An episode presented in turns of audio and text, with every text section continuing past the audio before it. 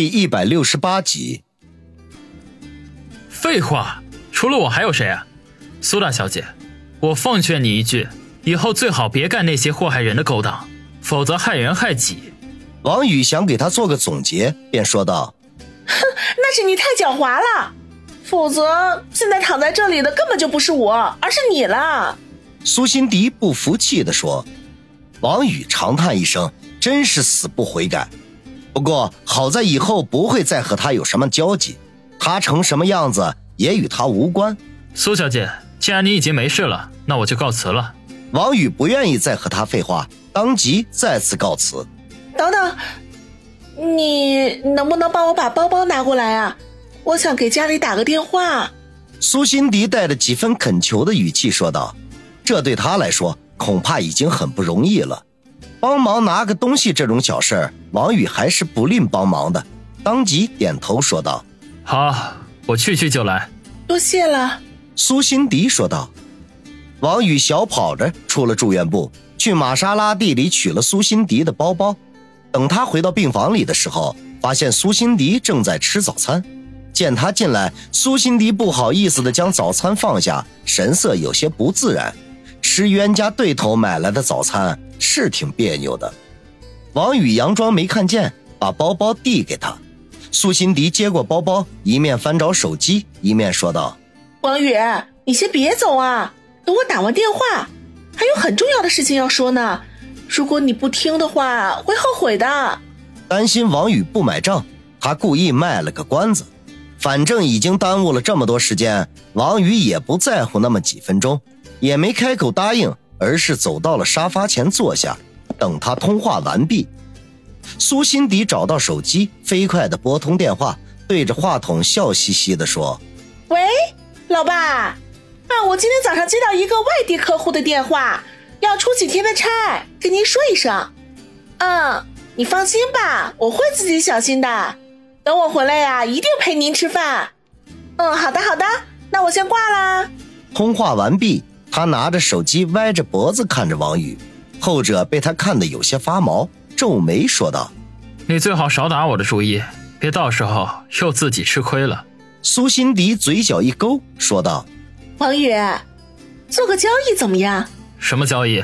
王宇警觉地问。“我住院这几天呢，你负责照顾我，我给你相应的报酬。嗯，一天五千怎么样？我知道你很清高。”不过日子总要过的吧，过日子就不要花钱了是吗？有钱不赚这种事，肯定不是你这种聪明人会做的。”苏辛迪说道。“一天五千？”王宇不禁有些心动，不过还是不敢轻易答应。天知道这位苏大小姐会玩出什么花样来，当即摇头说道：“我怕有命赚钱没命花呀，还是算了吧。”哎呀，放心吧。又不需要你做什么，就是帮我买些日用品和一日三餐就可以了。我不会让你做你不愿意做的事情。苏辛迪忙解释说：“这样啊。”王宇犹豫了起来。男子汉大丈夫，怎么婆婆妈妈的？你到底答不答应啊？苏辛迪见王宇犹豫，不禁说道：“王宇把心一横，不就是给他当几天的私人助理吗？有什么了不起的？”大不了兵来将挡，水来土掩，那可是一天五千块的酬劳啊！便当即点头说道：“好，这个私人助理我当了。”私人助理，没错，没错，就是这个。苏辛迪笑起来：“苏小姐有什么吩咐，您尽管开口。”王宇装模作样的说道，心中却暗存：只要是无理的事情，我一概拒绝。反正他现在有求于我。苏辛迪侧头想了想，说：“嗯，你给我找笔和纸来，我要列个单子，你去帮我采购。”打住！他话还没说完，王宇立刻叫停。他已经在子双那里领教过什么叫做购物单了，相同的错误绝对不可以再犯第二次。苏辛迪被他喝得一愣，眨巴着眼睛问：“怎么啦？买东西可是在咱们的约定范围之内的。”王宇眉头一皱，说道：“你们这些富家大小姐怎么都一个毛病啊？什么毛病啊？”苏辛迪诧异的问：“就是买东西喜欢列单子，不管有用没用的写一大堆。”苏辛迪愣愣的看了他两秒钟，随即咯咯的笑了起来。看样子你在这上面吃过苦头啊！嗯，让我想想，是谁呢？是了，肯定是子双那个丫头吧？王宇脸色一垮，郁闷的说道：“哪壶不开提哪壶，说吧，你要买什么东西？咱丑话说在前头，乱七八糟的东西，本人概不负责。”哼，到底是你是老板还是我是老板？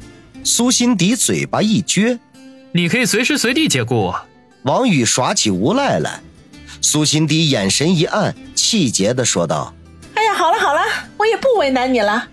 你呀，去帮我买几件新的内衣内裤，牌子是这个，顺便带回几本时尚杂志来啊。再买一些薯片、薯条什么的零食就好啦。我这个要求不过分吧？买内衣内裤，王宇顿时暴汗。上次他把这个活派给了宋胖子，把他尴尬的够呛。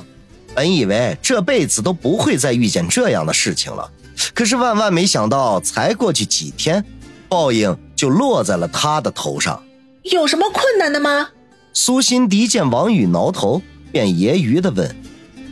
王宇一咬牙说道：“不就是买内衣内裤吗？没问题。”苏辛迪呵呵一笑，从小包里翻出一张银行卡来递给他：“喏。”你先从这里面啊取三万块钱，当做我预付的酬劳，多了不用退，少了我再补给你。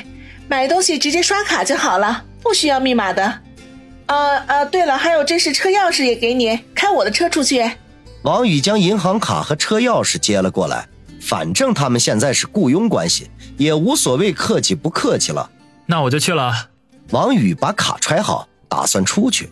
啊，等等，我差点忘记了。你再帮我买两包卫生巾吧。苏辛迪忽然红着脸说道。王宇一愣，当即说：“苏小姐，这个忙我恐怕是帮不了了。不知道情况呢，以为我是变态呢。”哎呀，哪有那么严重啊？其实我也不是必须要用的，呃，可是你那个给我蹭出血了，总得用点什么垫着吧，要不然会弄脏内衣的。苏辛迪垂着头，红着脸说道：“长长的脖颈形成了一条完美的弧线。”王宇无奈的叹了口气：“苏辛迪出血，他是始作俑者，人家这个要求，他实在是没有拒绝的理由。”当下一言不发，推门出去，开着玛莎拉蒂离开医院。王宇一直都提不起精神来。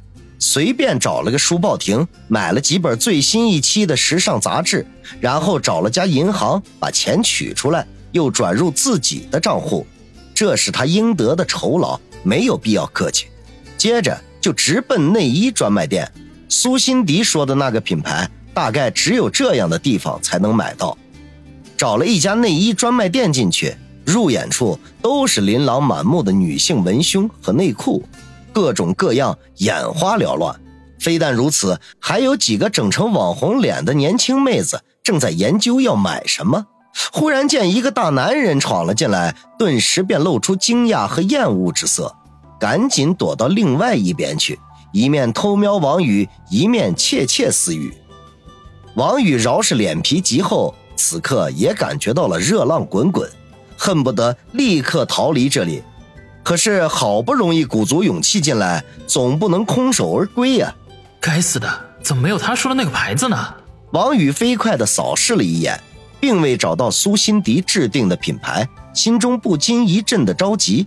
在这里拖得越久，他便越是尴尬。好在这个时候，一个短发女服务员走了过来，很礼貌地问：“先生，您是给女朋友买文胸吗？”